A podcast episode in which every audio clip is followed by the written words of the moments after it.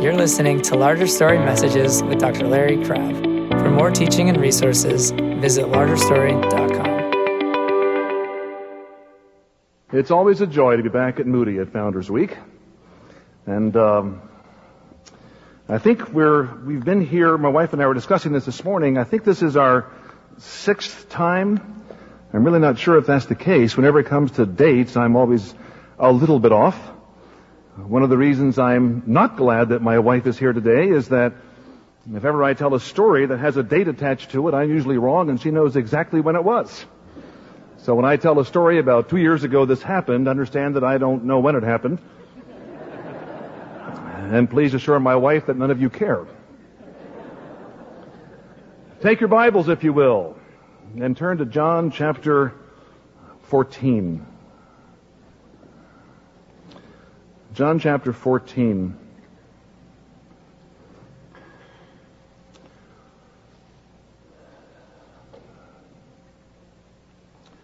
And I want you to listen, I want you to listen to a sentence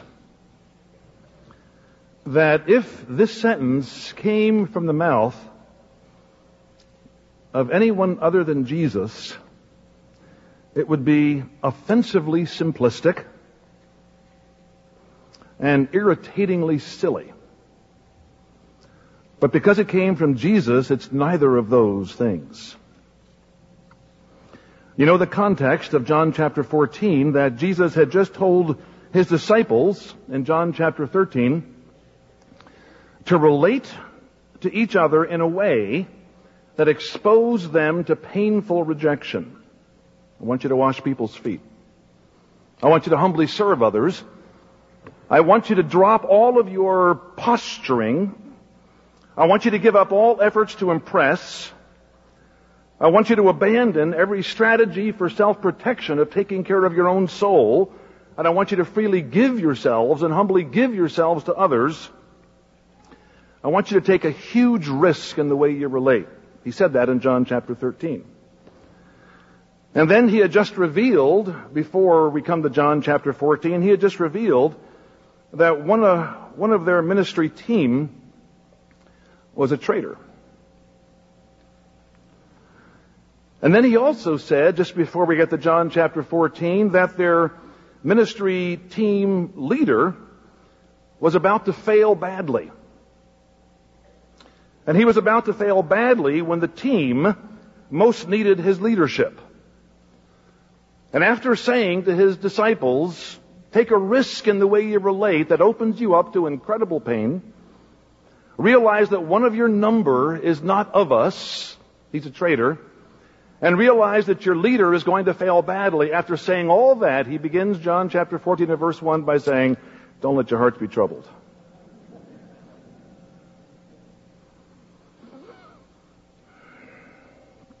I would guess many of you today have deeply troubled hearts. You could come up and tell stories if you chose to do so. Stories about how you've taken a risk in a relationship and you've lost. You could tell stories of divorce and betrayal. How you've given yourself to somebody, whether to a spouse or to children or to a close friend, and they've broken your heart. And Jesus says, don't let your hearts be troubled. What did he mean? Some of you have perhaps received news that a trusted friend or a trusted Christian leader has fallen in a very obvious and difficult way. I received a letter just this current week. I think it was on Monday I received the letter perhaps. I really have no idea. My wife would know. Sometime in the past year. Actually, it was much more recently, and the letter was a very sad one from a friend that my wife and I have known for about 20 years. And he announced in this letter his plans to divorce his wife. And my first response when I read that letter, my first internal response was, when is this all going to end? I was very disturbed. What's going on in people's lives?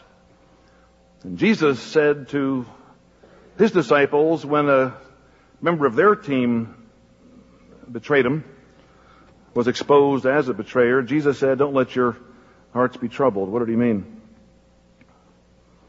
I'm very aware, as I presume you are, if you're um, open to looking at yourself, I'm aware within me of so much that is wrong and petty and selfish and cowardly.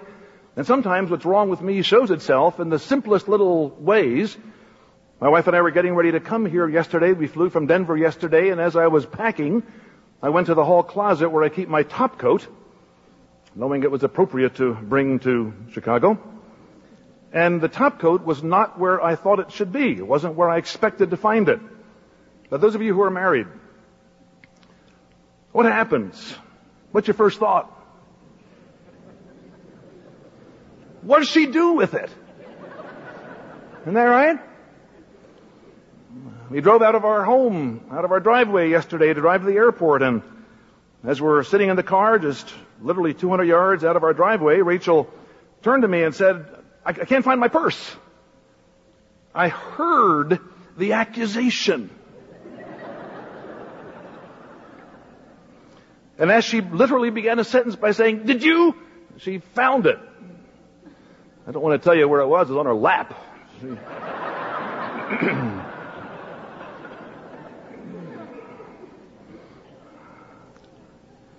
What's wrong with us? Although silly, those stories are silly, but they reflect that something deep and serious is, is wrong with us. We blame others so quickly. Peter was about to deny Jesus. Jesus had told Peter, you're going to deny me when I need you most. You're going to fail me. Something's wrong with you, Peter. And then he says, after telling Peter, something's wrong with you, Judas is a traitor, and you're going to relate to people in a way which will invite difficulty and betrayal. Jesus then says, don't let your hearts be troubled. My question for the afternoon is, what did he mean? Let me read you the passage in John chapter 14 verse 1. Don't let your hearts be troubled. Rather than letting your hearts be troubled, trust. Trust in God. Trust also in me. And then he gives the reason. My father and I have already written the last chapter. It's all going to turn out wonderfully. Life is one long dentist chair. but you're going to leave with healthy teeth. It's all going to turn out great. Hang in there through whatever comes with hope. I've got everything under control. In my father's house are many mansions. If it were not so, I would have told you. I'm going there to prepare a place for you. And if I go and prepare a place for you, I will come back and take you to be with me, that you also may be where I am. And after, after saying that, don't let your hearts be troubled, then he goes on in the next number of verses, in the end of 14 and on through 15 and 16, he goes on to say to them, not only is Peter going to fail, but you're all going to fail me. Every one of you. And as you try to live this life of following me, and as you fail reliably, a lot of people are going to hate you. And the last thing I want to tell you is I'm taking off. I'm leaving. So be of good cheer.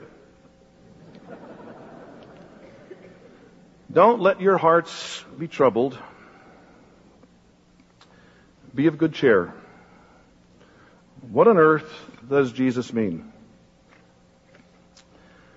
Well, one thing we know is he knows the details of each of our stories. He knows everything that's broken my heart in this past year. He knows every trial that I'm going through that keeps me awake at night he knows the difficulty I feel when I drive several times a week to the assisted living where my parents have just moved in a few months ago and mother now is struggling with Alzheimer's. He knows how I feel. He knows how dad feels as he cares for mother today, the day after cataract surgery yesterday, which she can't comprehend what's happening to her. He knows all about that. He knows your story. That's a little bit of mine. He knows your story and he says, don't let your hearts be troubled. What's he saying? When you want so badly for something in your life to be different, when you look at your circumstances, at your own life, at the life of your family, And you say, I want so badly for this to be different from the way it is. I, I want my kids to be doing differently. I want my marriage to be different than it is. I, I want my health to be different than it is. And when you want so badly for something to be different and nothing changes, you hurt. And Jesus says, don't let your hearts be troubled. What does he mean? Well, I want to suggest to you that a lot of people, I believe, sometimes me, hear Jesus saying something that he's not saying at all. A lot of people in these words, don't let your hearts be troubled, hear Jesus saying something that we try to obey because whatever Jesus says is truth, it's right, it's life, and we're responsible to be obedient. But when we mishear his command and try to obey what he didn't say, we get in big trouble. What I fear that many times we hear Jesus saying when he says, let not your hearts be troubled, I know how much you desire this and it's not happening. I know how much you wish that, that this were different in your life and it's not going to happen. I know how much you long for this to be the case and it's not your experience now. I know how much you're hurting. Don't let your hearts be troubled. What he's not saying is this. Stop wanting so much. Deaden your desires and you'll be content. You ever felt so selfish for wanting so much? You ever said to yourself, I just need to stop wanting things to be better in my marriage? I, I'm just so selfish for wishing my husband really loved me and he doesn't. I'm just so self-preoccupied for wishing my kids were walking with God and they're not. I need to stop wanting so much. I need to stop caring as much as I do. And sometimes we hear Jesus say what he's not saying we think perhaps he's saying, deaden your desires in order to be content. Do you know who actually said that? It wasn't Jesus. It was Buddha. Wonder how many Christians are functional Buddhists. One Christian philosopher, as he has studied the thought patterns of philosophers down through the years, suggested that if you were to take a poll asking everybody in the world who was the most profound thinker of all time, the chances are very great that the name Jesus would be in first place, as of course he's the only place, he's the way, the truth, and the light. But a poll would probably indicate that Jesus, among most people, Christian, non-Christian alike, would suggest that Jesus was the profoundest thinker of all times. But a close second, if you were to poll all the nations of the world for all time, a close second likely would be Buddha. Why is this teaching so popular? What is Jesus saying that's entirely different than what Buddha said? I want to spend just a few minutes in telling you what I understand the Buddha to have said to contrast his error with the truth of Jesus. Buddha taught that to be content, you need to want less. To end suffering, end desire. Stop wanting so much for your kids to love God. Be content with what you have. Isn't that biblical? Want much, suffer much. Want little, suffer little.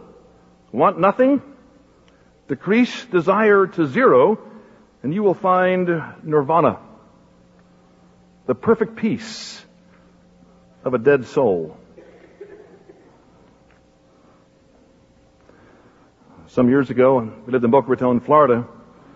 I was driving my car and I drove by a park and I saw a young man wearing white flowing robes sitting cross-legged in the park with his eyes closed and I, I was very intrigued.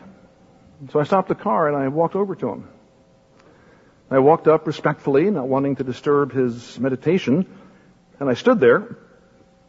I guess I wanted to disturb his meditation. And he became aware of my presence and he opened his eyes and looked at me and I said, what are, you, what are you doing? And he literally said, I'm searching for peace. I said, how's it going?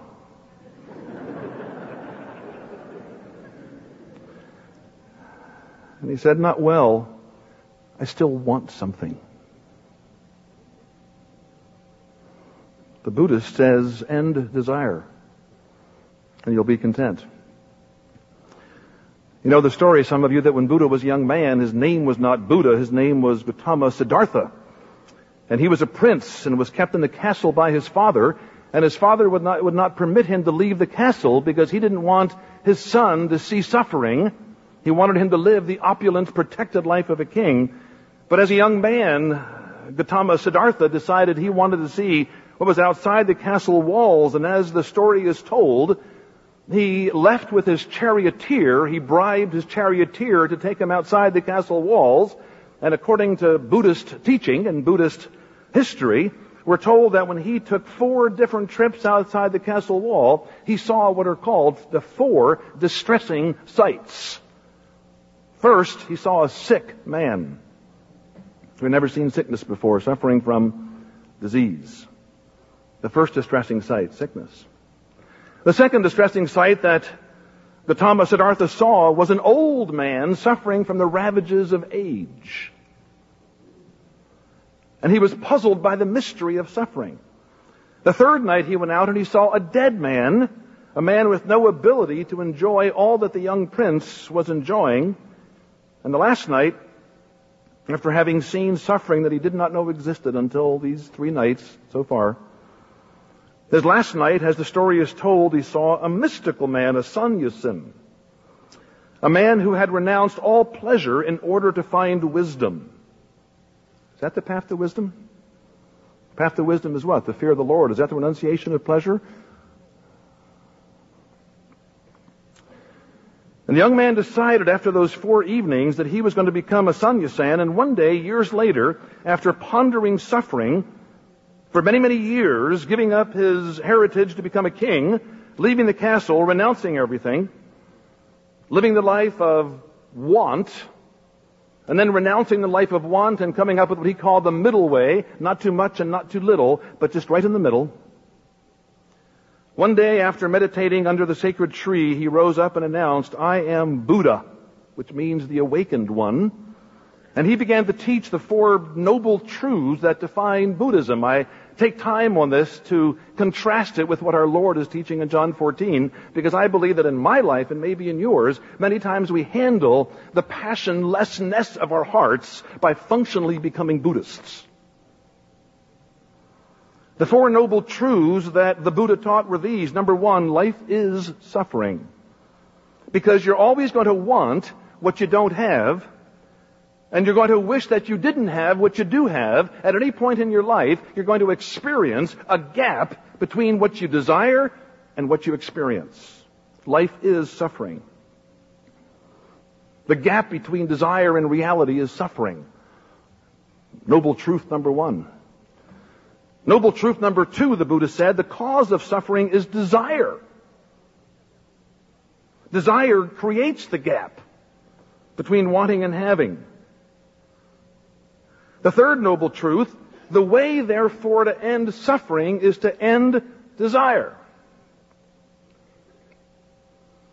And the fourth noble truth, spend your life seeking to end desire.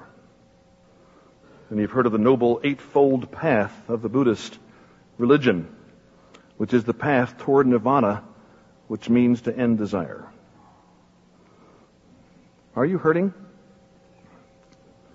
Is there something you long for that is not yours to enjoy? Don't let your hearts be troubled, says Buddha. Kill your heart. Commit spiritual euthanasia.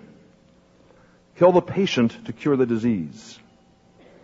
Don't let your heart be troubled. Deaden desire. The secret of contentment for the Buddhist is to stop wanting to be a better person, to stop wanting your marriage to be good, to stop wanting a good job, good health, good ministry, good friends, good kids. How many of you have ever thought that wanting something was the definition of selfishness? That's Buddhism. How many of us have ever thought that that's what Jesus meant in John 14. Do we read, don't let your hearts be troubled, and do we feel a pressure within? As Jesus is now saying to us, look, I'm sick and tired of your complaints. Stop wanting so much. I've given you this and that, and you're complaining about the other. Count your blessings, name them one by one, and stop wanting what you don't have. Don't complain. And end your complaint by no longer really caring what's happening in your life. Love God in a way that deadens the nerve endings of your soul so when something goes wrong, you won't feel the pain. Well, that young man that I saw in Boca Raton was searching for peace by that route, but he discovered something. Desire is built into the fabric of human nature by our Creator. Jesus says, don't let your hearts be troubled. And I believe what he's saying essentially is this. Not deaden your desire, but deepen your desire. Deepen your desire till you realize that what your soul most wants is me. I think it was Lewis who said, if it wasn't or doesn't much matter, he probably said it somewhere. Whenever you're not sure who had a good quote, give it to Lewis. Lewis, I think somewhere said, we're satisfied with too little. We play in mud puddles when a vacation by the sea is available.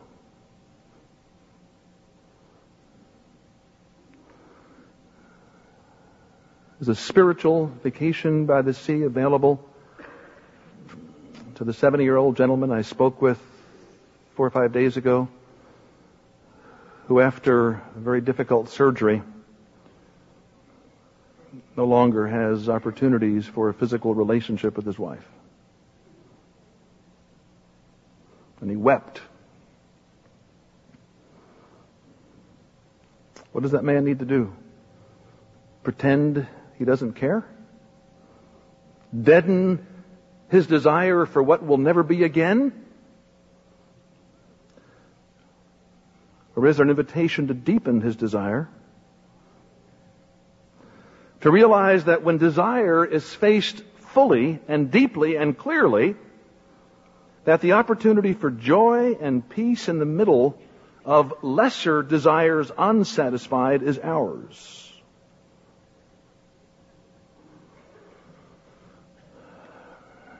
Just this morning I had opportunity to talk on Moody Radio for just a few moments. And the announcer asked me a question that I haven't been asked for a while this morning on radio, so it's on my mind. He said to me, Larry, I'm aware that two and a half uh, years ago that you had surgery for cancer.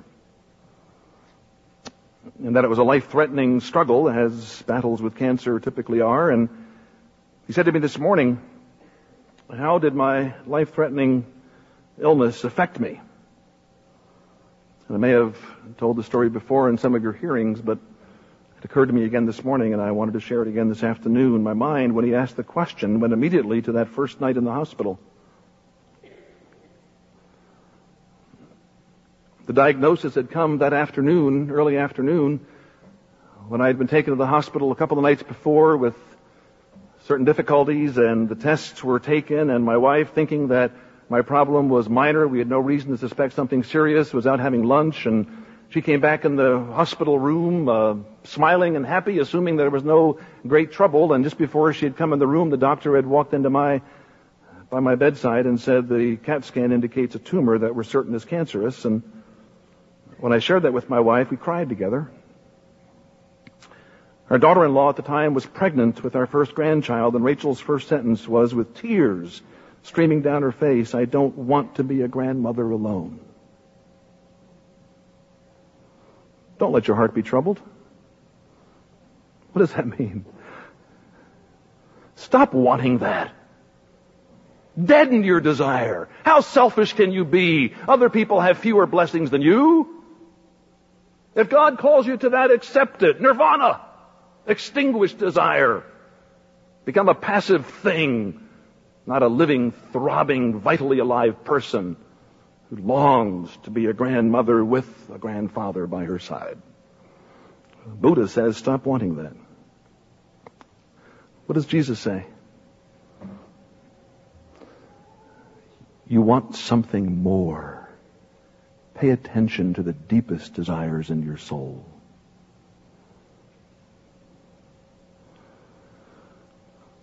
That evening after Rachel had driven home and I was in the hospital by myself, spending my first evening in the hospital knowing that cancer surgery was a day or two away and the results were of course uncertain and by the way, I've been asked by several already today how I'm doing and the results of recent tests are all good. I'm doing fine. And I'm glad I'm doing fine because I desire to do fine. Don't tell me to stop desiring that. You're a Buddhist if you do. But if that's the deepest desire that I'm aware of, tell me to become aware of a deeper desire than doing fine. When Rachel went home that first night, and I was in the ninth floor of St. Joseph's Hospital in Denver, I remember lying in my hospital bed. I may have told the story last time I was here. I think I was here shortly after the cancer surgery the last time. And I arose from my bed and I went to the window overlooking the downtown streets of Denver and I'll never forget that moment. It's still very vivid in my mind as two and a half years ago, but I'll never forget looking down on the streets of Denver and saying to myself, I desire what I do not have. I desire, I long to be down there. I long to be in one of those cars that's coming back from an evening out with my wife having a wonderful dinner and going home and enjoying uh, walking into my home and the next morning getting up, it would have been a Sunday morning and going to our church and that's what I desire. And I can't leave this room. I desire what I do not have. Suffering. Eliminate desire. Then you won't suffer. No. Deepen desire. And you'll find a joy in the midst of suffering. But you'll still suffer. And I'll never forget what happened as I stood by the window and looked out on the streets of Denver. I, I believe by a direct movement of the Spirit of God, my mind was taken to our Lord's temptation when Satan took our Lord to the height of a mountain and had him look over all the splendors of all the cities of the world and said, you can have it all. Let me awaken this desire within you, Jesus to have all the splendors of the world. It's yours on one condition. Turn to your father and say you don't want any more to do with them. It was Augustine who said, and my mind went to a saying of Augustine that night I never forget in that hospital in Denver. I thought of what I had read from Augustine that he said this. He said, imagine God coming to you and saying to you this, I want you to list everything you desire, identify every desire you have. Healthy, godly kids, a wonderful marriage, good friendships, a lovely home, a wonderful ministry. All good desires, not selfish things like I want to be filthy rich and have a big yacht and an airplane at my disposal. Not, not all the, the decadent luxuries so much, but just the good things of life that when we get them from God, we say, praise God, isn't He good? And we enjoy them. List all those desires. All the things that you want, Augustine imagined God saying to him. And then he said this. Augustine said, suppose God said to you, I will give everything to you that's on your list. And just pause for a minute. What's on your list?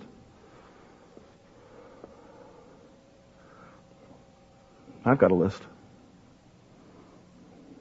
If I told you what it was, I'd cry. Because I don't have some of those things. They hurt. They hurt real bad. Augustine put in the mouth of God this imaginary fable of, and it really isn't because it's very close to what happens. God saying, I'll give you everything that's on your list of desires, but you can have it all on one condition. You'll never see my face.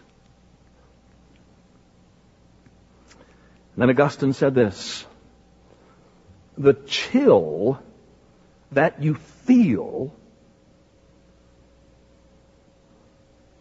when you think of the possibility of never seeing the face of Christ. That chill is your love for God. That chill is your deepest desire. Deepen your desire until you become aware that beneath all the other legitimate desires, which of course cause suffering in this world when they're not fulfilled, beneath it all, there's a deeper desire. And that night in the hospital, I'll never forget it. I was seized with desire. Everything in me just wanted to see the face of God. And I knew that was my guarantee because He's going to come back. And I went back to my hospital bed knowing surgery was coming up in two days. And I would say to you without fear of overstatement that that moment was the closest I've ever come to experiencing the peace of God. And it was not without its suffering. Don't let your hearts be troubled. Become aware of the deepest desire of your soul. It will give you all you need to be passionately alive in the struggles of life. I want you to turn to 1 John, John's first epistle, uh, John's first epistle. 1 John chapter 3.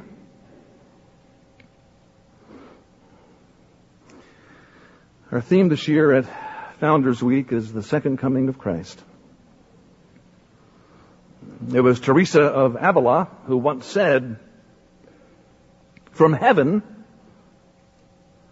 once we see the face of Jesus, the most miserable life on earth will look like one bad night in a cheap hotel.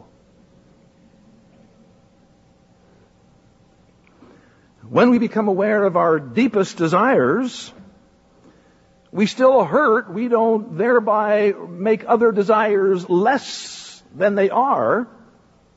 But we realize that the other desires, no matter how strong they are, are less than our deepest desire, and that's the source of joy. And you'll know, if you're in touch with your deepest desires, not only by how well you sing during a worship service, you'll know whether you're aware of your deepest desires centrally by how well you love your brothers and sisters. 1 John chapter 3, John's first epistle, chapter 3 says, How great is the love the Father has lavished on us that we should be called children of God, and that's what we are. We're no longer homeless. We have a home. It's in Jesus. The reason the world doesn't know us is that it didn't know Him. Dear friends, now we're children of God and what will be has not yet been made known, but we know that when He appears, going to be like Him. We'll see Him as He is and everyone who has this hope in Him purifies himself just as He is pure. What's that purification all about? That's my topic actually for this evening, but to touch on it for the moment. Those who are purifying themselves on the basis of the hope of the second coming are those who understand the meaning of verse 14. Look at that. We know, 1 John 3 and 14, we know that we've passed from death to life because we love our brothers. The last few minutes, I want to share three simple thoughts from this passage. If we're going to hear our Lord speak to us and tell us to not let our hearts be troubled on the basis of the second coming, on the basis of the fact that He's with us and for us and one day will take us home, on the basis of the fact that the deepest longings of our souls are always toward Him and He's always faithful, if we're going to make sense out of that, then I suggest that we need to hear three simple thoughts that come out of our consideration so far. First thought is this. Our hope of heaven gives us the courage to look deeply into our hearts when life is hard. Our hope of the second coming provides the courage for us to look deeply into our hearts when life is hard and to discover our deepest desire.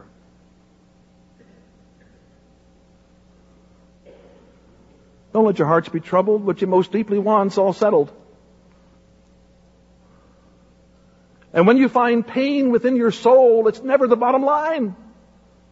And because you know your home is in heaven, find the courage and that hope to look deeply into your heart, to face everything, to lift all remnants of denial. Not in order to face the pain, but to go beneath the pain and to discover what are your deepest desires. Thought number two. The path to discovering our deepest desire.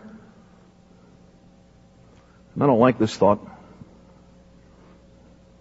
The path to discovering our deepest desire requires that we feel our lesser desires. And feeling them will sometimes produce great pleasure and sometimes will produce great pain. The path to discovering our deepest desire requires that we feel our lesser desires because our deepest desire is beneath the mound of everything else that we desire. And if we don't face that, we'll never reach what is deepest in our souls. And as we face what's lesser in our souls and face how much we wish this were happening and it's not, how much we wish, we wish this were not happening, but it is, as we face all that, we hurt. When we face how much we want something that is, we rejoice. Walk through the joy and the sorrow until you come to the deepest desire of your soul. The third thought is this. Only when we discover our deepest desire and find our satisfaction in Christ will we be able to richly love each other. Only when we discover our deepest desire and find our satisfaction in Christ, will we be able to richly love each other. Let me tell you why that's the case. That's the case because until you find your deepest satisfaction in Christ, in every relationship, something is at stake for you. And you're demanding that somebody respond to those deepest levels in a way that violates your ability to give.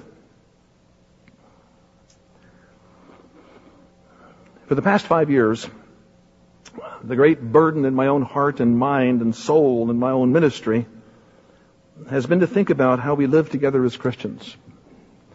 The great burden in my soul has been to think about the kind of conversations we have over lunch and over breakfast and in counseling offices and in Bible study groups and one of the great burdens of my heart is that in so many conversations we miss each other. That in so many conversations we say lots of biblical sounding words, but nothing is released in our souls. Think of the last time you were with somebody at a meal or perhaps in your Bible study group and a, a problem was shared. Remember what you felt? You wanted to fix it. That's how I feel. I want to do something here. And there's something in me that's agitated. I, I gotta fix it. And that's like, how do I do that? I'm not sure. I feel inadequate. So I'll cover over my inadequacy and give my advice with power. And then once that doesn't work, we end up by saying, you want to see a counselor. and so you send them to me. I can't tell you how often I've chatted with people. It happens every time I chat meaningfully with somebody that I feel profoundly overwhelmed and inadequate. And the thought so many times has gone through my mind as I've heard people tell me their difficult stories. I've said it to myself, not out loud, but I've said, this person needs professional help. then I realize I'm a professional. I don't know what to do. Close friend told me a little while ago that this past year he came very close to suicide. We were having coffee together about two months ago when he was sharing the journey of his struggle this past year and he said as he came to a point where he couldn't see the reason to go on, the pain was so great. And he just wanted to numb the pain somehow. He couldn't handle it any longer and didn't know how to numb the pain other than to take his life. And he said he went out to a hillside and just sat for a couple hours and pondered and tried to pray. And I asked this gentleman, who actually is a close friend of mine, I knew he didn't call me, and I said, Did you ask anybody to go with you? Did you talk to anybody about that? And he said, No. I said, Why not? Here are his words. I didn't want anyone to try to help me. I wanted somebody to join me. Not in suicide, don't mishear me. I wanted somebody to be with me in my pain. I wanted to be a person who, when I let them know all that was happening inside me, it didn't throw them into a nervous frenzy where they had to say, how do we make this better? I wanted somebody who wouldn't be disturbed at the deepest level of the soul by what I was going through.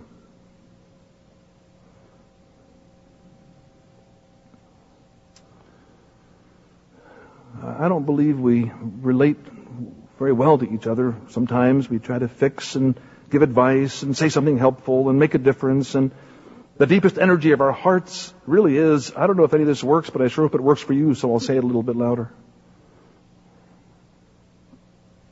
That's a shame.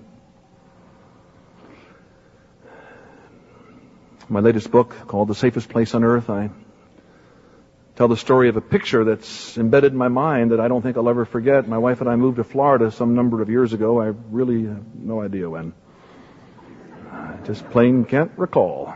Um, we moved to Florida after I finished my graduate school and Boca Raton, Florida, close to Miami Beach, about an hour, hour and a half north of the beach, and we wanted to go to the beach and wanted to see this sunshine vacation paradise. And so Rachel and I one day had a sitter for our kids, and the two of us went on a day-long date and drove to Miami Beach, and we're looking forward to seeing the tourist attraction of the beach. And we got there, and as we um, walked down the street that was right by the ocean with all the fancy hotels, we were all impressed with the bigness and the glitziness of it. And then we walked inland a block or two, and the world changed. Another big, dirty city street a lot of noise. Nothing very attractive, nothing very vacationist about it. And as we walked down the street together, we passed a we passed an apartment building that turned out we discovered was a retirement center and people that had worked all their lives in Detroit and Chicago and Pittsburgh moved down to Miami Beach. And in front of this particular apartment house, there was a porch about maybe 60 feet long and maybe 10 feet deep off the sidewalk that Rachel and I were walking down and there were on this big porch, there were maybe, we didn't count, but maybe a hundred rocking chairs, all lined up. Perfect rows and columns, and maybe 60 chairs were occupied by an elderly retired person. And what struck us as we walked by, nobody was moving. Nobody was talking. Nobody was even sipping iced tea or reading a magazine. They were just sitting there.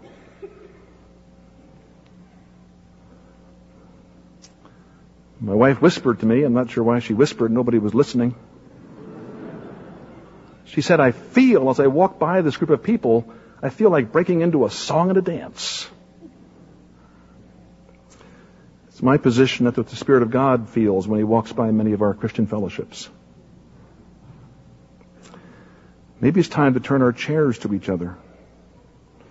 Maybe it's time to learn what it means to relate to each other when a brother is so full of pain he wants to take his life? What does it mean to be with that brother? What does it mean to pour the life of Christ into that brother? What does it mean to sit with the man at age 70 whose surgery has eliminated certain legitimate opportunities for pleasure and he feels like he's cheating his wife and he's hurting?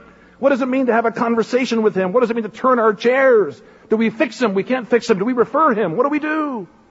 Do we paste Bible verses on top of it or do we relate?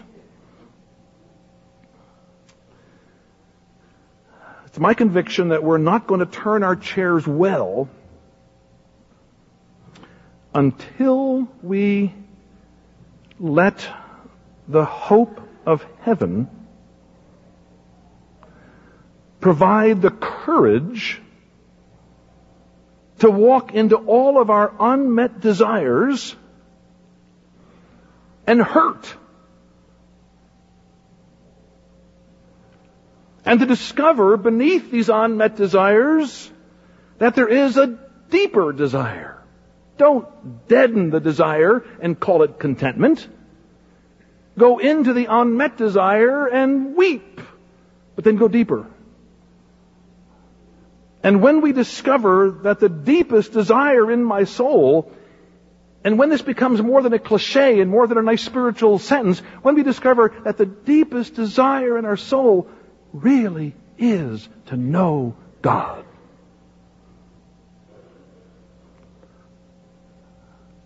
Line up a hundred Christians. How many have discovered that, do you think? It's true of all of us as Christians. How many of us have discovered that the deepest desire in my life that remains steady as an anchor in the middle of this frustration, this difficulty, this heartache, this shattered dream, in the middle of all of that, the deepest desire in my soul is to know Him, and that's possible now. And one day in fullness forever. Then the second coming becomes the anchor for our life. The hope of heaven must provide the courage to walk into all of the pain of unmet desires so we can discover the deepest desire that only Jesus can fully satisfy. Only then, I suggest, will we be, will we be free to love with the peaceful, strong, foot-washing love of Jesus. Only then will we turn our chairs to one another.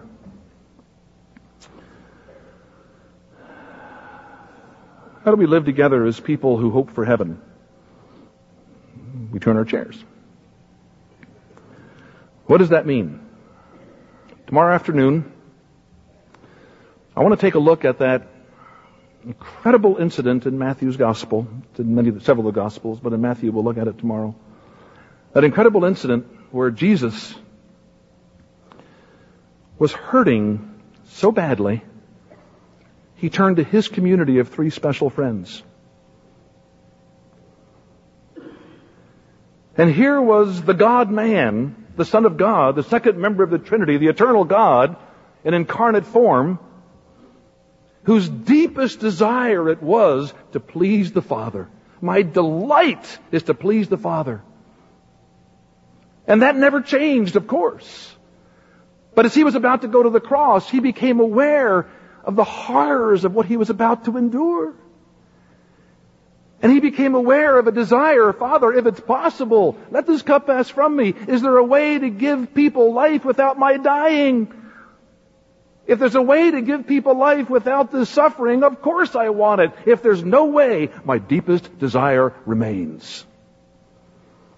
And when Jesus was wrestling with pain, he didn't deaden his desire. He went to three friends and he said, would you watch with me? Let me know, let me let you know how much I'm hurting. When Jesus most needed community, his community most failed. They fell asleep. My question is why they fall asleep? I don't want to fall asleep on you when you share your heart with me. And I don't want you to fall asleep on me when I share my heart with you. I want us to turn our chairs to one another. How do we do that? Between now and tomorrow, I urge you to read the account in Gethsemane in Matthew 26. And as we learn how disciples failed, these disciples failed, maybe we'll learn some lessons about how we can avoid that failure and how we can walk as children of light and children of hope, and how we can minister to each other in ways that our thirsty, hungry souls desire. Father,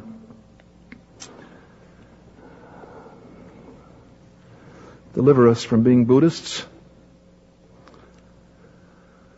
Forgive us for wanting certain things and when they don't come true, just killing our souls and pretending we're at peace. Give us the courage to know that the last chapter has already been written and it turns out wonderfully. And that because the future is just plain terrific. And because no matter where we are in life, we can always say the very best is yet to come. Father, because that's true, deliver us from hearing that as cliche. Because that's true, Give us the courage to face that now life can be pretty tough. And that we want certain things that just aren't there. Help us to enter into those desires and then not to stop there and complain and be angry and discontent, but to go beneath all the desires of our heart, some that are satisfied, some that are not, and to find the deepest desire in our souls to know you. And then as people who long more than anything else to know you, and who therefore learn what it means to rest and to trust. With that new attitude and spirit and energy within us, then teach us what it means to turn our chairs and to become a spirit filled community, filled with hope, even though we're broken. We pray in Jesus' name. Amen. Thanks for listening to Larger Story Messages with Dr. Larry Crabb. To learn more, visit largerstory.com.